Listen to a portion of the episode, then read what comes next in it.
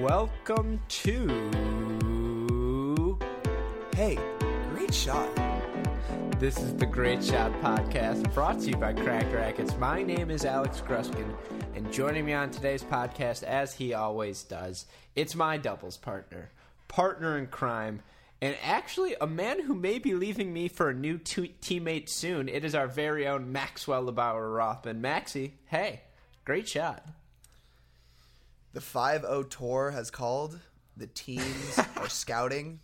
And this recruit right here, he's in high demand. So, uh, yeah, we'll, we'll have a full, you know, announcement party like LeBron did for, for the Heat. And uh, we'll, we'll release where I take my talents in, in a few weeks.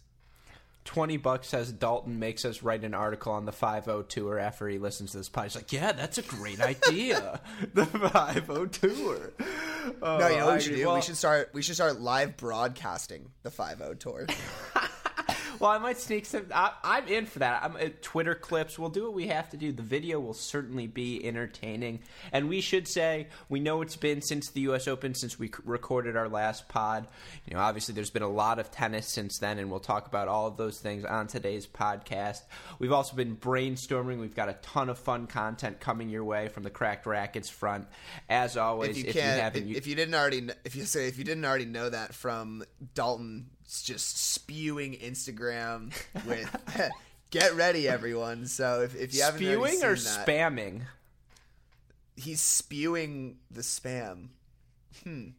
That is Let's, the uh, least appetizing dish. That's a North Quad special. no, that's But yes, that there's lots true. of stuff on the horizon. Absolutely, and I'll ask you as always, go check out our website, crackedrackets.com. We've got so much good content up there. Alex Gornett with his weekly drop shots, Ryan Cardiff talking about college tennis, the futures, the challengers, Stakoyak doing all the wonderful things he does, Anna Bright, Parson Amati, Jamie McDonald, Bo Trays. We've also got two special guest writers this week. We've got James Sophia, who wrote a little bit about the Shanghai Masters history and its influence on tennis. We've also got a guy in Kale Hammond who wrote about the ITF Transition Tour. Rothman, I know you and Kale have a relationship as well. Uh, you know, you want to talk about him a little bit? Uh, I'm I'm excited to He deserves a he- shout out. He does. He does. I, I was gonna say I, I was excited to see what he thinks about when he hears my explanation of this. Uh, but yeah, no. Kale and I recently got in touch, and we're we're gonna duel it out on the paddle tennis court tomorrow. So uh, I'll, I'll give we'll we'll give you a little update on what happens there next pod. Uh, but yeah, also James Sophia is uh, a temporary guest as he has just joined the Cracked Rackets team. So want to give him a shout out and, and you know congratulations and welcome to uh, the Cracked Rackets team.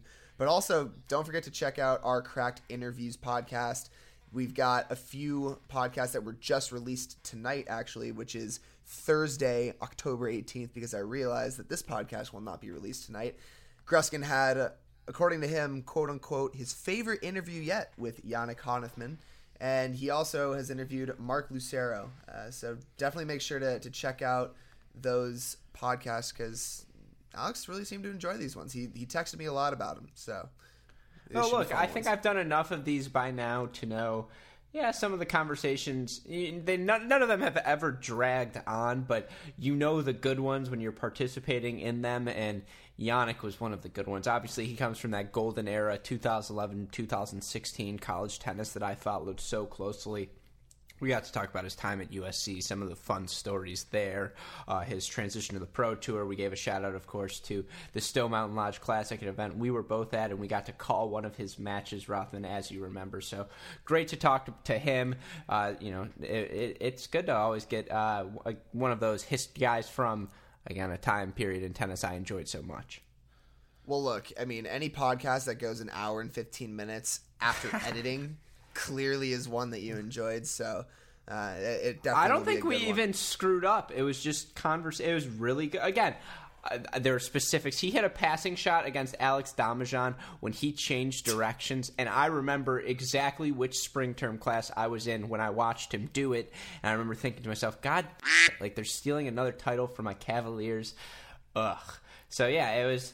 It was a fun conversation. Go check that out. As right, Max well- said, follow us on Instagram, all of those things. But let's get into today's coverage because, as we mentioned, there have been so many tournaments since the U.S. Open completed. I'm looking at my list now. We have seven tournaments if you include the Shanghai Masters. We're not including the tournaments going on this week, but we will talk about those later on. What we want to do, rather than bombard you listeners with match recaps of our favorite matches from all of these tournaments, we want to talk about some of the narratives that have come out since this post in this post US Open part of the season. There have been a lot of guys, young players, you know, middling career players, guys who are in the 26 to 29 age, not middling, but just middling age wise, I guess, in terms of their primes. All of these players have had, uh, you know, monumental events, and then of course Novak Djokovic in Shanghai, and we want to talk about all of that. So, so what we're going to be doing today, a Great Shot Podcast Classic, we're going to be bringing back the shot clock. And Max, I prepared 16 storylines for us to talk about. I should say we prepared, although we know who listed them on the outline. Sorry, I haven't gotten a hey great shot in at you in a while, so that one felt good for me. But we're just going to be going back and forth on these debates again. I'm not even two minutes on the for that one. well, you have plenty of chances in this debate now. Uh, there are true or false statements to present the storyline, and we're going to go back and forth. Some of them we may agree on, some of them I'm sure we're going to disagree on. Uh, but yeah, uh, you know, you ready to rock and roll, Rothman? Yeah, I mean, let, let's do it. This should be a, a fun one. But so with that, let's get into our first storyline. Rothman, as you know, Stokovic and I did a podcast on the Laver Cup. So this one, I just want your take. True or false? The 2018 Laver Cup was more thrilling than any of the year's four majors. Well, Alex, I'm definitely going to take my two minutes here because I am salty that I wasn't able to be on the Laver Cup pod. But to keep it simple, yes, uh, it definitely was more exciting than some of the majors. Yes, this year we had some newcomers into the later rounds of the Grand Slams, which makes them interesting. But Laver Cup is so fun. I mean, if you weren't watching these guys on the sidelines and seeing how much fun they were having, I don't think I've ever seen players watching a match and having that much fun. So that right there, you know, obviously makes it more exciting than any of the other Grand Slams. Um, obviously, you and I are both team tennis fans. We love the the team atmosphere. The doubles was fantastic. Uh, I guess that that's a whole nother debate. You know, do are we talking about the Grand Slam just from the singles perspective or the doubles perspective? But with Laver Cup, you get both back to back to back. Um, I mean, it was just great tennis. They they had fun. You could tell that they cared. Uh, I think that's the one thing that you always are concerned about with a tournament like Laver Cup is you know without the points, without the real you know thing at the end that's driving them towards the comp the the competitive drive. Uh, are, are they really gonna play their hardest? And it, they clearly were. Um, and it was just great tennis all weekend. I, I think you know besides potentially Wimbledon, it was more fun than all of them. That was almost the full two, two minutes. That was a nice minute and a half. I'm going to sneak in one quick question before we're done with this take. You look at the interesting contrast, maybe some of the brightest moments you think about from the Grand Slam season. The Chung breakthrough was awesome. Uh, you know, Djokovic's comeback, awesome. But the Isner Anderson match that went, you know, however long in that fifth set, compared to just a third set breaker between Fed and Isner, I honestly think the third set breaker was more enjoyable.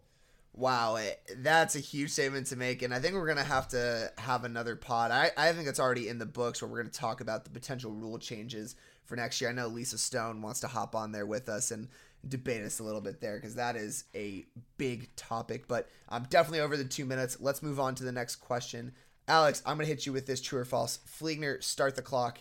So, Alex, I know you've talked about Daniil Medvedev a little bit recently with me, uh, so I want to hear your take. True or false? Daniil Medvedev, who has three career ATP titles in 2018, will end his career with more ATP titles than Karen Khachanov, who has two career ATP titles, one in 2018, or Andre Rublev, who has one career ATP title that has that wasn't this year. So, true or false?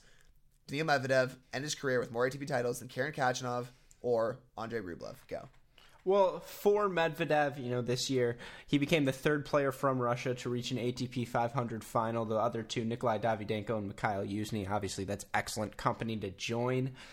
If you're asking me who's going to have the longest sustained career, I just think Medvedev.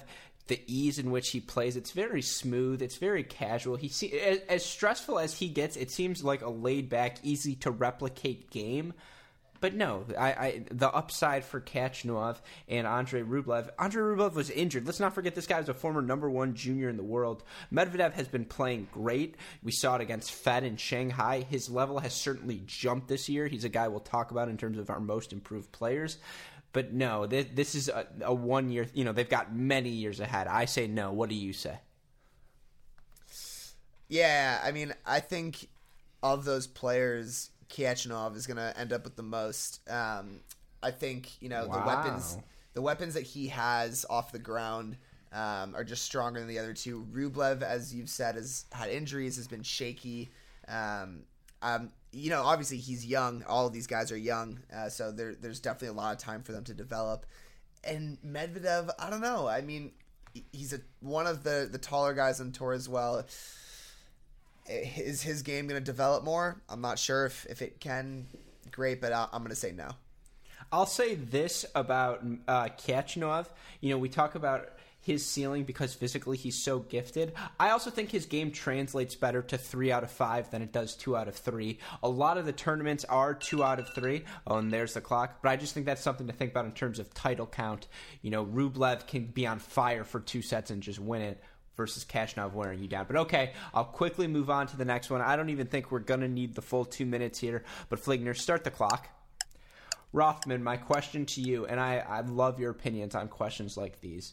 Dominic Thiem won a title in St. Petersburg. It's one of the tournaments that have happened since the U.S. Open. He beat Struff, Medvedev, Roberto Bautista Agut, and Klizan. Does that, in your mind, make up for his second round loss, first round for him because he was a seed, to Matthew Ebden in Shanghai? My initial reaction is no. Like, it, I mean, seriously, if you are going to be a top player, you need to show that week in and week out you can be the best. And to lose second round to a guy that's ranked what? What what's Ebden ranked right now? I mean, he's maybe top 50. I just it's not the kind of tennis you want to see from Thiem who has time and time again been said to be someone who is on the horizon for winning Grand Slams. Now, when I took a step back and Here thought it about it for a second, I'm so excited. when I thought about it for a second, there is this unfortunate side of tennis where guys have to be very smart about, you know, how far they're going in tournaments, how much they're playing. And unfortunately, and this is a debate that you and I have had, is, you know, whether or not the the ATP tour should give a longer, you know, quote unquote off season. Maybe this is where he just decides, you know what, I'm not going to try as hard. I don't need this tournament. I've got enough points. I'm going to sit this one out. Now, I don't like that. That's not enjoyable for me. It's not enjoyable for anyone. I don't think, you know, Federer, and Nadal, those kind of guys do that very often. I haven't seen it much. Uh, but that's kind of the, the way I'm looking at it here. Otherwise, I don't really see a reason why he should have lost that match. So I, that is not what you're going to say. I'm a little disappointed. Just so you know, Ebden right now in the live rankings, number 39. Pretty good for him. But I'll Yeah. say this about Thiem: he lost What did six you think four I was going to say? So here's the timer. I'm not using one of my challenges, and I should mention we each get two extensions where you're add an extra two minutes onto the topic, two because that's my go-to number. In this instance for Dominic Thiem, I thought given that he lost 6-4, 6-7, 7-6, if you actually watch this match, and I always criticize people because they don't actually watch the tennis, Ebden serving and volleying, he was out of his mind in this match. And it's not like Thiem didn't hit the shots. Thiem was right there. That's why this is just one of those instances. I think Thiem's body is actually held up better this year. And so I'm just saying, I thought that's the excuse you were going to give him. I do agree with your sentiment, though, that, uh, you know, you do have to be wary about your body when you're planning for the season. Yeah, right. I, I just let's move on. I, I know we don't want right. to. Totally in. Well, then I want to get send a true or false your way, and this is something we talked about in our Jonathan Kelly State of the Union pod about the U.S. men's players and where they're at at this point of the season. So, if you could, Fliegner, start the clock. Rothman, true or false? Steve Johnson has had a more impressive season than Francis Tiafoe. Look, I don't want to go too much into your time, Alex, but if you look at the comparison between their best wins and their worst losses, they, they seem pretty similar. So, again, I'm just going to break this down into the fact that Francis is younger and had essentially as good a season at a younger age. I, I think it goes to him. Well, clearly you didn't listen to the podcast, and I appreciate you giving me time to repeat my point. I took Steve Johnson in this, and I agree with everything you said, and Jonathan Kelly made the exact same points. The difference to me, and this was the kicker, because if we're judging 2018 on its own, we're not giving any background to the season, no context. We're just saying which season is more impressive. I give the bump to Stevie only because he's got two titles to one to Francis's one. And I just think oh, think so now we're gonna have a title debate. no, okay. no. And the reason I say it is because the margins are that thin. And it's like, I agree with you. You could go either way. Both of them have had great wins. One could argue Francis has had the better wins, given that he's beaten Delpo, Chung, Edmund Shapovalov, and Stevie's beaten some great players too, but no one like a Delpo. I guess Wawrinka, kind of. Uh, but still, to me, I, I'm just going to give the slight bump to Stevie because he's got two titles. That's literally my only explanation. Fair? Yeah, fair enough. And right. we beat the. We just got the clock there, Alex. I'm gonna hit you with the next true or false because this is your guy from the beginning, who to this day I still don't think is that good. True or false? Stefan Kozlov has had a more disappointing single season than Jack Sock. Fliegner, cue the clock. Well, I'll just say this about Kozlov. I watched his recent match, and I believe he played. Oh, the guy's got a similar name to the guy on Georgia. I don't remember his name exactly, and usually I should know this, but it was disappointing, man. Stefan has not had a good year. He's six and eleven on the year. He's dropped to number two sixty one in the world. He switched to a Babolat racket, which to me, obviously, a cardinal sin. I know Um, you hate that deep down. Look, I, I know he's battled injuries, so I want to you know take all this with a grain of salt, especially given he's only played you know 17 matches on the year. That says something about the injury. Uh, but it the weapons just I haven't seen them, and I, it's concerning because all of these other guys from his class, whether it's Michael Mmoh with the physicality, whether it's Opelka just with the sheer size, Tommy Paul again seems to be so adept at shot making and playing big points, big moments. Fritz the serve, on and on and on. For Kozlov, it was always the feel. And I'm just not seeing the weapons right now, so it's a little disappointing. You're asking me to compare it with Jack Sock it's hard because Jack Sock's had all the double success. In terms of singles, man, I'm more disappointed in Sock, I guess, because it's a year wasted of his prime, but not very happy with either. What do you think? I mean, obviously, I'm not the biggest Kozlov fan. I just don't think he's got the weapons. Um, the problem for me is I just consider Sock a doubles player. If you look at Sock's Instagram from a few days ago, he posted a picture of himself, and it, it the caption was "I won a singles match?" question mark. So I don't even know if I don't know if he even considers himself a singles player anymore. Uh, so was his season disappointing? Eh, maybe. Uh, I don't even know if he considers it disappointing. So I'll I'll give it to uh, Kozlov for a more disappointing single season. All right, I'm down with that. Well, then let's move on to our next topic, and we beat the clock there. Well done. Always a fun thing to do. I'll ask you this one, Rothman. Um, you know, we've talked a lot about the young Canadians this year, and if you look at both of these guys, they've had a ton of success. You're talking about Denis Shapovalov. Let's look at what he's done since the U.S. Open. Six and four overall, wins over Chung and Wawrinka. He reached an ATP 500 semifinal in Tokyo, reached a quarterfinal in St. Petersburg. His losses, the Basilashvili one, not the best loss. Or uh, what am I saying? The Basilashvili one, totally acceptable given what we've seen out of him so far this year. The Medvedev one, totally, you know, again, both guys won titles. Nishioka also recently won a title. Klizan made a final. You compare Shapovalov's results since the Open to the other young Canadian stun, Felix Auger Aliassime, who's gone 11 and 3 since that major. And obviously, we remember he retired against Shapovalov with some physical issues. Good to see him rebound. He's up to a career high 105 in the live rankings. He's won a challenger title, has wins over Istomin and Chung, and reached an ATP 250 quarterfinal in Chengdu. Two quick fun facts for you, Rothman. Fun fact number one here are the teams with multiple challenger titles in the same season since 2014. 14, Nick Kyrgios. 15, Fritz and Chung. 16, Tiafoe. 17, Felix did it last year. So did Shapovalov, and Tiafoe did it again. This year, just Felix. Max, that's some elite company. Yeah, I mean, these are all guys that are you know now established on tour. So I mean, it, absolutely, definitely elite company. You want me to do the And you look at fact? you know Just- just uh, yeah just another fun thing uh, in terms of Felix. He became the first player born in the 2000s to reach an ATP quarterfinal. Uh, here are the guys from the years. We'll start in 1993. Thiem did it right before he turned 20. Pouille did it for the 94s at age 21. Kyrgios did it at 19. Khachanov did it at 17 and a half. That's freaking awesome. Zverev, of course, does it earlier than anyone for 1997, does it at 17.2. Kozlov, my boy, for the 98s, 18.3. Oh, how much better it was back then. Shapovalov did it for the 99s, 18.3 as well. FAA did it just after turning 18. Again, elite company. All signs point towards FAA being the next big thing. So, what I'm going to ask you, Rothman, and here's our true or false of Fligner start the clock. More impressive run. Yeah, more exactly. More impressive run since the U.S. Open. Shapovalov or FAA? Well, first of all, I'm going to spend the first 10 seconds letting the fans know that Alex does not do all the research to find these facts out. They Yes, do do. often come. They do often come from tennis Twitter. So shout out tennis Twitter for being awesome.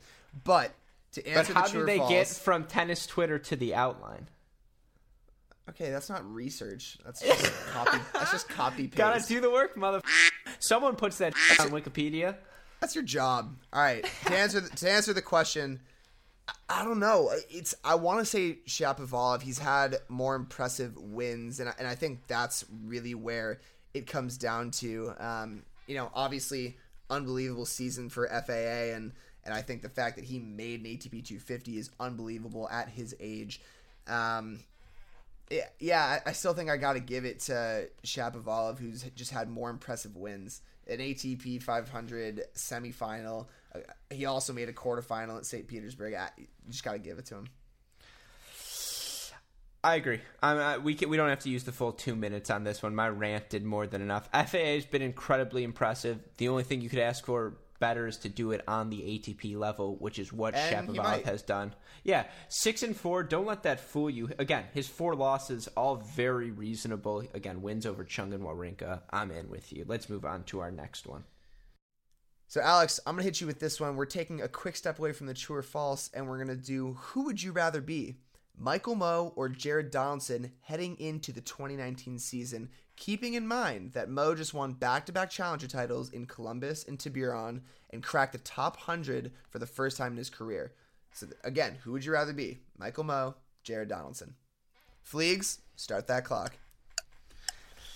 This is a tough question for me. If you're asking me who is going into 2019 in better form, and I mean, I wrote these questions, so I guess I should have worded them better. Um, I'm going to say Michael Mmoh, man. Michael Mmoh has taken some jumps this year. First ATP quarterfinal, first time in the ATP top 100, back to back challenger titles. I suppose he's no longer a teen, but guess what? He did it at age 21. That's still, you know, or sorry, age 20. That's still, you know, really freaking a lot of success for someone that young. For Donaldson, he's been there before. See, I wanted to take the Donaldson take because I feel like I knew you were going to say Mmoh. I didn't do that because I, I just think the answer's got to be Michael Mmoh here. So, I hear you. I actually, I am going to take Donaldson. Um, I appreciate that. if you look at his record from the end of this season, he had a rough middle patch with a couple first round losses. But if you look at the end of his season, look at French Open. He beat Nicolas Jarry in the first round, lost to Dimitrov in a tough fifth set. Then you look at his ATP 250 in Eastbourne, beats Taylor Fritz in the first round, loses to Chapo in a three setter in the second round. Tough loss, but you know, it's not a, a bad loss. Wimbledon wins his first round against Jaziri, loses second round in a five setter to Tsitsipas. Then move on to the City Open, which is the following tournament. Wins his first round again, loses to Tsitsipas. So you're looking at really close matches with top players.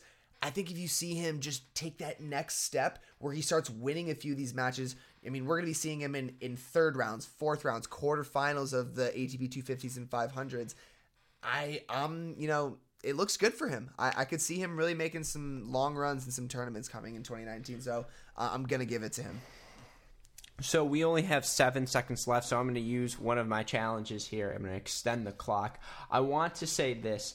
You talk about Jared Donaldson. I agree with you. He's been top 65 for over a year consecutively when he was healthy. He has showed a higher level of sustained excellence at this point than Michael Mmoh. However, it's a typical debate of higher upside versus higher uh, floor. And Donaldson obviously has the higher floor. You know what he is at this point. Yes, he'll keep getting better, but you know at a minimum what he's going to be able to do with his forehand, with the way he, the pace he puts on the ball, how flat he hits it.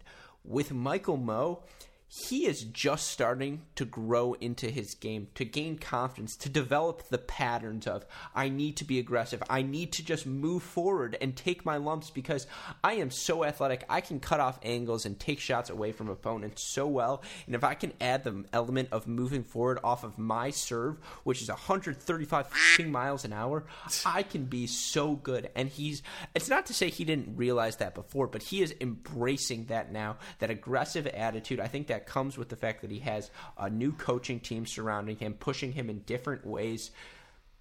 I'm just so excited for Michael Mmoh 2019 rendition. I think he's going to make a jump for sure. I think so is Opelka and maybe Paul if they're all healthy. It's going to be fun to watch these young Americans next year as well. Yeah, I think you said it well. The next gen Americans, fun to watch. Keep an eye out. I say we move on to the next true or false. All right, perfect. Well, I have a great question for you, and this is a classic Rothman question. In fact, it's just for you, Max Rothman. True or false at this point? Stalin Wawrinka is still Whoa, in your personal. True. True or false, Rothman? You can leave it in, Westoff. It's fine. I'm just going to re-ask the question. True or false? Stan Wawrinka, not Stan is still in your personal top 10 ranked singles player on tour. And here's a little context. Since the US Open, 4 and 3 wins over Bedene, Khachanov, Dzumhur and Fritz, losses to Klizan, Shapovalov, Coric, Fligner start the clock. Again, this is one of those ones where I have like an initial reaction and then a follow up. Initial reaction is absolutely it's Wawrinka. like I mean, yes, he's That's what had, I was hoping for.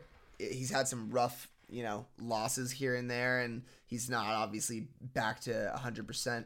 Um, but then if you take a step back and you look at who's in the top 10 in the world right now, I mean, you've got your top five Nadal, Djokovic, Federer, Delpo, Zverev, and then the bottom five of the top 10, which is where you'd probably have to place him, or if, if you're going to, Cilic, Thiem, Anderson, Dimitrov, Isner. I don't think he's winning more than 50% of the matches with any of those guys right now. Best, you know, 10 matches against any of those guys from 6 to 10, he's not winning more than 50%. And if I can't say that comfortably, he can't be in the top 10 in the world. Um, I, I just still think he's not mentally there. There's some matches that he should not be losing right now. And I think that's just a result of him not feeling 100% ready himself to be back. I'm going to go through this list real quick. Tell me if you think Stan Wawrinka would beat them if they lined up tomorrow. Healthy Rafa Nadal. No. Novak Djokovic. No. Roger Federer. No. Two kneecap Del Potro. no. Alex Zverev. Not more than 50%. But Zverev Marin, is a wild card. Marin Cilic. No. Dominic Thiem.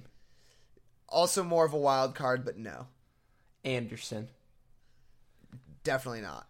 I'm gonna skip Isner, Dimitrov. Actually, I'm gonna skip Dimitrov too. Nishikori. uh, Nishikori's on the rise and is still a wild card, but he's he's a maybe. Goffin. Uh, this is where you're starting to get into. Okay, this is where I so place that's him. that's why you still have him. My answer to a lot of those is still no. I say no, but I get it. We can move on. And in fact, let's do this one real quickly as well. No clock necessary here, Fligner. True or false? Gilles Simon won the Moselle Open, one of the tournaments since the U.S. Open. He got wins over Vesely, uh, Krajinovic, Gasquet, Elbot, and Bachinger. On recent form alone, compared to the other French guys, and Rothman, your guy, Jo-Wilfried Tsonga, made his return this week, got his first win back on tour in his first round match. Still, do you think Gilles Simon should be a, a guaranteed singles player for da- uh, the French team in the Davis Cup final? Absolutely. Uh, I mean, obviously, him and You're on the bandwagon with me. Let's go. Dude, he's consistent. You got to give it to someone who's going to be consistent. So, yes. The way I beat you is I Gilles Simon you. I just wear your ass down. Yeah, that works like one out of ten times. So let's move on to the next question. Alex, I'm going to hit you with this one. True or false? Bernard Tomic, who was once your guy who you have now turned your back on, won the Chengdu Open, getting wins over Klahn, Harris, FAA, Sousa, and Fognini. True or false? He re enters the ATP top 50 by the end of next year's Australian Open. Fliegner, cue the clock. Well, obviously, this question is only in this list because I think the answer is yes. I know. Um, I, I just but- think- but I want I want you to counter yourself like you always do. well, look, I don't like cocaine. He might do cocaine again. That would be an issue.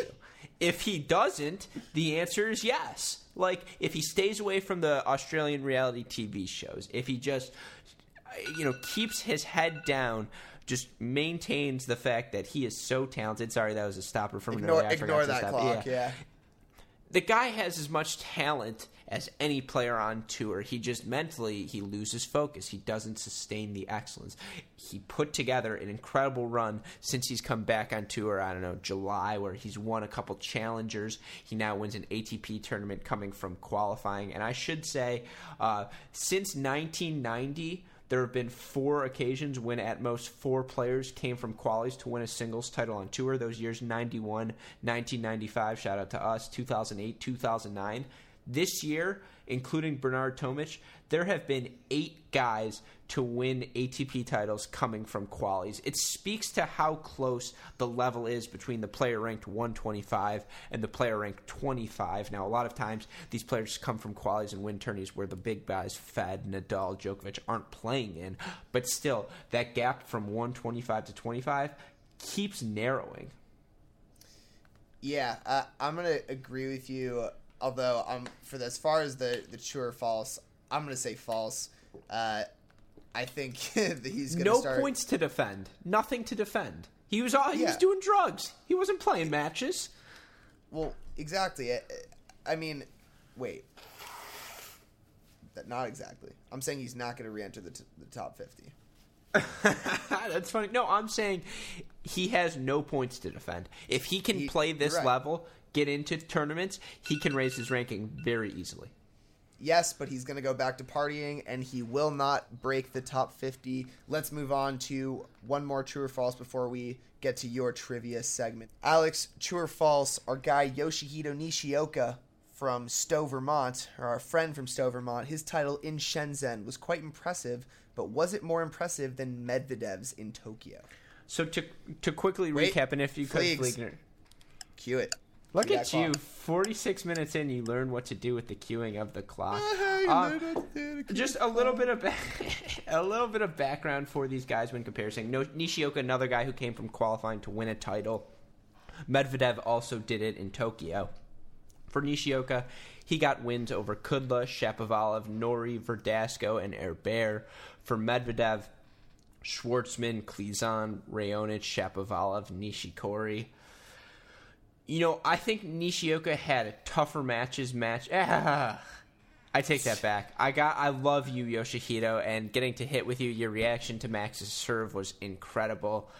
I gotta go. I gotta go with the Medvedev title. I mean, those are all four of those five wins, and considering Klizan made another final on top of uh, year before this tournament, I, I just that it shows the jump Medvedev's taken this year. He is now firmly inside the top, you know, thirty-five players on tour. Yeah, I, I absolutely agree. And also, I don't you didn't mention this, but Medvedev came out of qualifying to break into this main draw. So the fact that he did that and then won is crazy. So you gotta give it to him there. Well, look, we're at the forty, you know, eight-ish minute mark, so I'll forgive you for not listening too closely. I did say he came from qualifying. I will also Oops. say this: Also, we haven't done many on tangents, so I Can't want a blame me. quick. I want a quick tangent for you, Rothman. We saw them both at Stowe. Uh, we've seen them both have success this year, but Nishioka obviously gets an ATP title. Who's ranked higher at the end of 2019? Yoshihito Nishioka or Noah Rubin? Whoa, I wasn't expecting you to throw Rubin in there. Um, wait, so it's Yoshi. You're saying Yoshi, Daniil, or Rubin, or No, Daniil is going to be higher. I'm just saying Yoshi. Okay, cool, cool. Um, oof, that's tough, man. I mean, I I don't Similar even know if I have vein. an answer. Upside then. Who do you think's got the higher upside? Probably Rubin. I think he's more athletic. Uh, I don't know. Yoshi's really quick. He's very is. solid on both sides. and Doesn't hit also the biggest being ball. a lefty uh, just Yeah. inherently makes you a little bit more of an edgy player. I would love to see both guys inside the top 50 for a long time. Two guys who just are great human beings who make tennis shine in its finest light. All right, let's move on to our next true or false. And there is going to be an Alex's trivia associated with this. So if you could, Westoff, cue up the game show sound effect. It's time for this week's Alex's trivia. So Rothman, Nicholas Basilashvili won. It became the tenth player to win at least two ATP 500 tournaments in a single season when he won in Beijing a few weeks ago. My question to you: Can you name the other nine players to do it? And again, the ATP 500 series relatively new. All of these players have won their titles. The earliest was 2009. So you are aware of who all of these guys are. Can you name the nine? I mean, you got to assume like you know, Fed, Djokovic, Murray, Nadal. Um, All correct. All of them. Okay. All correct. And real Um, quick, Federer's done it four times. That's the most. Djokovic three times, tied for the second most. Murray and Nadal both have done it twice. There's another guy who has done it three times, tied with Djokovic. Can you name him? I feel like it's gonna be like an old. Oh wait, these are since 2009. Since around yeah no that's Oh, well- 2009 yeah. Well, that just made me think of Delpo. I'm, I'm sure Delpo has done it once. He won four titles in 2013 at the 500 level. Um, I feel like a Tsonga or a Berdych has to be in there. No Tsonga, no Berdych, but you're on the right track. Oh, I I feel like Wawrinka's got to be on there. Wawrinka is on the list. He did it once in 2015. You have one, two, three more players to guess. Only one of them is very tough. Uh, Don't look. 2009. No, no, I'm actually looking at Basilashvili's uh, current, or not current, but like recent results. Um, who else was in the top five besides like Berdych? Oh, come on. Who There's an obvious one. He's retiring at the end of the season. Oh, oh, Ferrer, Ferrer, Ferrer has is the other player with Djokovic who has done it three times 2010, 2012, 2015. That's a case to make when you talk about the him versus Delpo, who's got the better career. Something we'll do this offseason. Two more think of the guys. Oh, come on. One of them, again, uh, has been a top 10 guy now. He's made a major final. That's a rare feat amongst players nowadays. Went to Bolletary. Oh, wait. oh, are we talking about Nishikori? Nishikori is the guy. He's done it twice 2014, 2015. Good for him. I agree. I'm going to give you the last guy, Martin Klizan, who did it in 2016, Rotterdam and Hamburg. I know. What a guy to end What? this list with. I love it. And in that spirit, the true or false question to you, Rothman Nicholas Basilashvili, is he a legit top 20 player? And I'll say he beat Sock, Verdasco, Jaziri, Edmund, and Del Potro on his run to the title in Beijing. Fligner, cue the clock. Uh, I don't know. Um, I mean, with results like that this year, it's it's kind of hard to argue not. He's got Sock's number. he does. Um, I don't know. It, it's I think it to me it's in the it's in a similar light where are, are we gonna consider someone like Tsitsipas or Cecchinato or those kind of guys who just broke the top 20 because of some good results are, are they a legitimate top 20 yeah pro- i think you have to give it to them. Like you, you're not just going to do that by not being a legitimate top 20 player. Um, so I, i'll stipulate it with this. He is a current legitimate top 20 player. I don't know how long that will last I think that's perfectly said. I we're not going to need to use the full clock here. It's been a tremendous year for Basilashvili. I haven't seen enough of it. He's just he seems very confident right now. I just don't. I you know he's executing well. I don't know if he's got any phenomenal weapons that'll have the lasting staying power of the you know the Gasquets of the world who are always in the top fifteen. Okay, let's move on now to the Shanghai focused storylines. These will be our last couple, and of course, you'll want to stick around for our changeover chat, which will come after this as its own separate episode. But Rothman, this is, you know, I have a well documented case of Federer fatigue.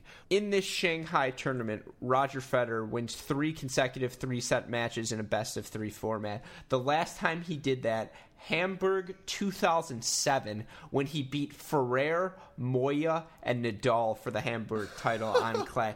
So, I mean, 2007 is literally over a decade ago. Rothman, my true or false question to you has Roger Federer slowed down a step this year? Fligner, cue the clock. A, a sad clock, but a clock nonetheless.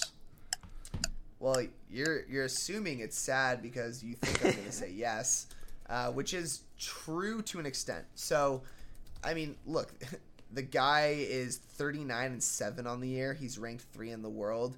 He won a Grand Slam this year. I, I mean can you really say he's slowed down in terms of his results? Eh, I don't think so. He had a he had a freak loss to Millman in the U.S. Open, and the rest of his losses are really mainly the top ten guys. Besides two losses to Borna this year, which good for him. And the Kokkinakis um, loss in Miami. And the Kokkinakis. So yeah, some some fluke losses here or there, which I think happens to most guys, unless you're Djokovic and you're just you know on another level. Um, the thing is, if you do watch enough of his game, you can tell his movement is just different. He's definitely being more aggressive, not only just from the baseline, but he's shortening points by coming to the net. He's you know coming back to the serve and volley a little more. So he's definitely lost a little bit of his step as far as how quick he is, and I think that's the the most noticeable difference in his game. Well, you think about it though. This year, he took the clay season off, and still didn't have that much sex, sex. He didn't have that much success at the U.S. Open. Didn't have that much success on this Asia swing, despite only playing in Shanghai. Uh, or is that true? I don't know if he only played in Shanghai, but still. No, he did. Again, I, am biased. I'm not going to say anything beyond. I just think he, something's different. Maybe these guys. Maybe it's just these guys now believe they can beat him. But his game is so predicated on rushing the net I mean, he is just outlandishly aggressive, and I think it's because he knows he cannot last on the court as long. And no, he, you know, he's getting older. He's 35, 36, 37 years old. But he has to be so aggressive, and the margin of error keeps thinning more and more. And I just think it's going to be harder and harder to play the game. And there's no, you know, you wonder why you start hearing about maybe he's going to retire soon. Hint, hint. And it's just that would be why. It'd be crazy if he retired at next year's Laver Cup, wouldn't it? That would be one way to go out. It, it really would. Uh, but we're definitely over our two minutes here. Let's let's move on to our next true or false. And if I may, this is a question I have for you because you texted me in my opinion, somewhat naively, thinking you were the first person to ever come up with the take that Novak Djokovic at this at this uh, after this title and after this run might be the best player of all time. Now we can save that debate for another time, but my true or false question to you, Rothman. Is Novak Djokovic back at the peak of, peak of his powers? Use these two minutes however you want. Fligner, start the clock. Like I can't even say things to you now without you trying to come up with some reason as to why it was naive or stupid or you know unresearched. You're just a little. Um, I don't do that with your stuff because yes, you I'm do. yes, you I, I do. do. but I don't. I don't put it out to the world. You fucking douche. Anyways, um, better than ten- uh, tennis than you, so I don't have to worry about that. Um, he is definitely at the peak. I mean, just like look at the way he's playing. The fact that he ended up um, beating Zverev after Zverev just destroyed de was just unbelievable. A two and one just dismantle of Zverev was so impressive to see. I literally texted you after Zverev beat de at Shanghai. I was like, dude, Zverev has the potential to win Grand Slams and be the best in the world. And then literally a day later, Djokovic just comes in and whoops his ass. So, yeah, I, I mean, he just won Shanghai. He just won the U.S. Open. He's on what I think like a 15 match win streak, maybe longer. A- 18 um, match. He's won 18, 18 in match. a row, 27 of his last 28, two slam titles, and is 215 points away from returning to world number one. It took an on fire Tsitsipas to beat him in Toronto. And I mean, Tsitsipas played the match of his life. Yeah, no fucking Djokovic is back. Yeah, it, I mean, I, I'm scared that he really is just going to blow away the next two or three years and really give Fed a run for his money on that. Well, then let me just do a quick a, abridged version of Alex's trivia before we move on to our last storyline. Uh, you look at the most Masters title. Ooh, and I'm going to use my last challenge here. It's perfect. You look at the most Masters 1000s title. N- Nadal 33, Djokovic now 32, Federer 27, Big drop, Agassi 17, Murray 14, Sampras 11. You look at the most Masters 1,000 matches won. Federer Nadal, ironically, or not ironically, perhaps fittingly, both at 362 matches won. Djokovic at 328. Huge drop then Murray at 212 is in third place. I'll also say that's a testament to Andy Murray. Like he's the one guy yeah. who's made that sort of run, and obviously he's won a ton of matches in his career. Andre Agassi 209, and then here's a really fun one for you, Rothman. Most 6-0 sets in Masters 1000s. Djokovic has the most now with 37. That's ridiculous. 37 6 0 sets at the Masters 1000 level. Ridiculous. Jimmy Connors, a sneaky second place with 36. Nadal 33, Lendl 32. Then there's four more players. Interesting fact Roger Federer, all the way down at number nine on this list. I say only, but in his 362 Masters 1000s wins, only 19 6 0 sets. I think he just usually feels bad for the guy, and he's like, uh, "I'll I'll just give him a quick game because I'm not that worried about it." He's a nice the, guy. The crazy part is that's believable. Like I completely. Uh, it is. All right. Well, then, in that spirit, Rothman, our very last storyline.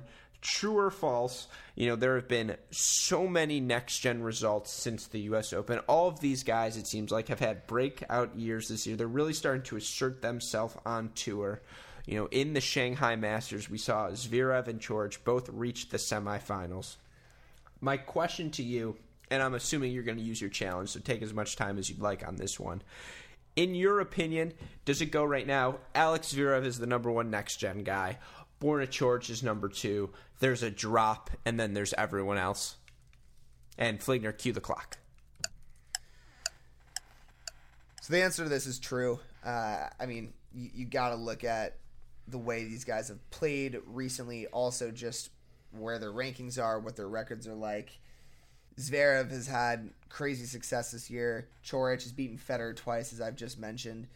But all these other guys are very close behind. I'm going to give Stefanos and Khachanov the the next rung. Even though Chung did make a semifinal this year, he has slipped a lot. He's got too many injuries.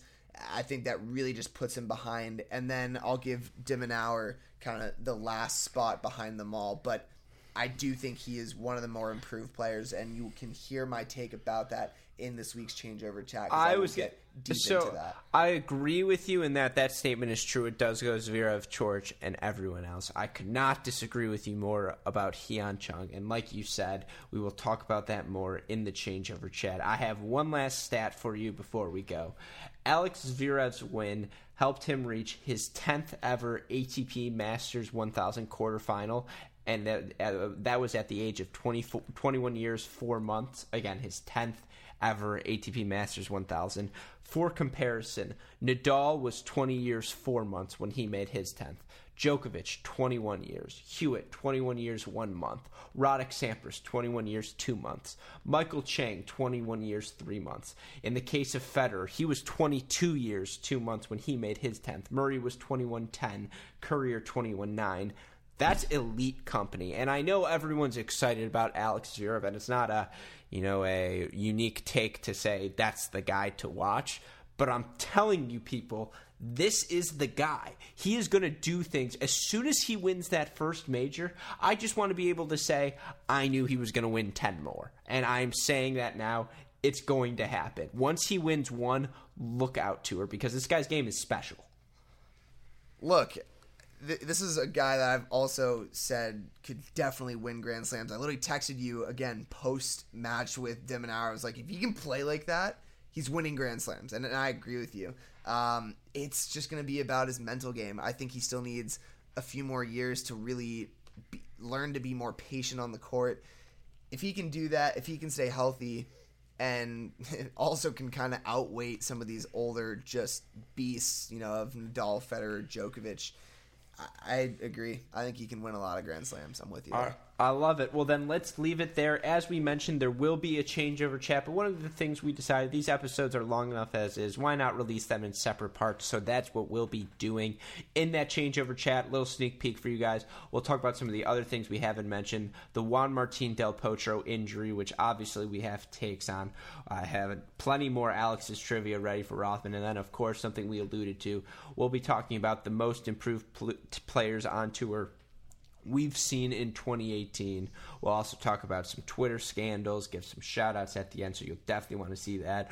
Rothman, it's been far too long since we recorded one of these. I want to I thank know. you for hopping back in the booth with me. Any final thoughts?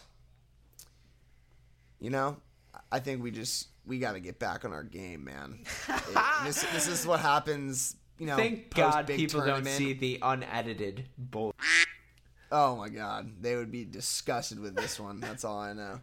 But this is this is a three-hour edit for our man, super producer Daniel Westoff, and producer no longer super. I'm sorry, but Max Fligner, who have a, a job to do as always. he's no longer super. uh, he knows why he's no longer super. We love him just as we always have, but I'm stripping the ass away from him. I'm sorry, Kal uh, you gotta but, earn uh, it back, Fleegs. yeah, it's a challenge to him. Maybe he does a job editing this, and he takes a one hour seven, uh, one hour seven minute raw audio file and turns it into a forty five minute gem. God knows there are enough clocks for him to put in. But as always, shout out to them, shout out to you, and as I say one last time, go check out all of our stuff at crackedrackets.com, the Instagram, the social media. Dalton's been on a Facebook push recently, so please do that so he leaves me alone. But one last time for my fantastic co-host Maxwell Lebauer Rothman, for our incredible producers Daniel Westoff and Max Fligner, and for our entire from our entire team at Cracked Rackets, I am your host Alex Gruskin. Rothman, it's been a while, but do you remember what we say to our fans? Hey, great shot. Oh. Not a, I love it as always, and I will see you in the changeover chat. See you all.